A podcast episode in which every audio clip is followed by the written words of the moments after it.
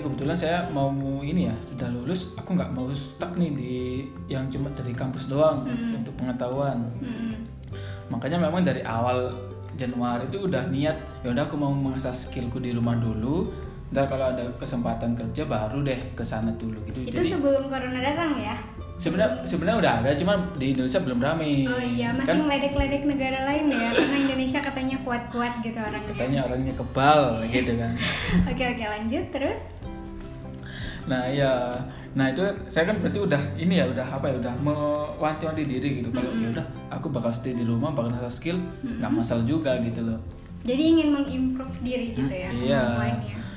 Nah cuman memang kan beda ya kalau saya mau mengkarantina diri sendiri untuk belajar Mm-mm. dengan yang pandemi yang bener-bener harus dikarantina di rumah terus ke mana-mana nggak bisa tempat wisata tutup makanan nggak boleh di tempat itu kayak yang bener-bener mencekam gitu tau gak sih? Jadi orang semua orang tuh panik gitu ya?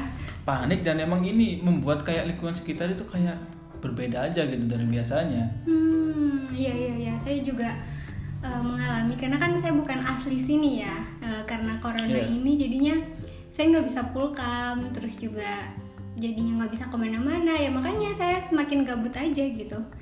Nah, eh, kalau Mas Adi sendiri di wilayahnya atau di kampungnya di tempat tinggalnya itu bagaimana sih kayak tanggapan masyarakat saat pandemi ini mulai rame gitu di Indonesia?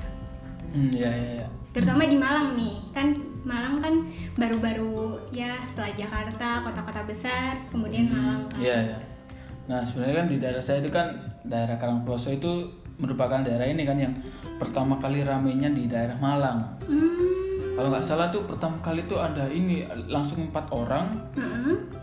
udah berapa itu gitu. itu sudah positif atau baru suspek Udah udah positif dan ada yang Oke. berapa, berapa gitu yang meninggal. Heeh. Nah, itu di dekat di dekat ini daerah Karangploso itu. Heeh. Makanya langsung panik kan, waduh kok deket gitu kan. Kalau misalkan yang di Jakarta kan kita kayak bisa-bisa aja, Jakarta Iya. jauh juga.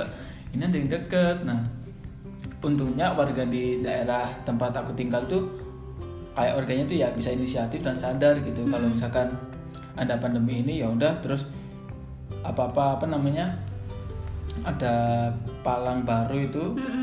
Itu- oh iya sekarang di ganggang semua sudah ya Iya. ada portal ya ada portalnya Mm-mm. gitu Jadi emang masyarakat Malang ini termasuk masyarakat tanggap gitu ya, cepat berpikir ketika datang eh, berita pandemi itu di Malang langsung bertindak gitu ya. Mm, mm, mm, mm, iya Nggak hanya mengantisipasi penyakitnya, tapi juga termasuk tentang masalah sosialnya gak sih? Kayak portal itu kan sebenarnya untuk mengantisipasi eh, bukan hanya orang yang masuk, sekaligus itu untuk mengantisipasi kayak berita-berita kemalingan, kehilangan kendaraan, pencurian seperti ya mungkin itu itu kan. juga yang men- menimbulkan tiap malam jadinya ada shift jaga Iya, dan tiap malam selalu ada bunyi lonceng. iya iya Dan itu sepertinya memang di semua wilayah ya. wilayah sepertinya Oke oke menarik juga ya ternyata.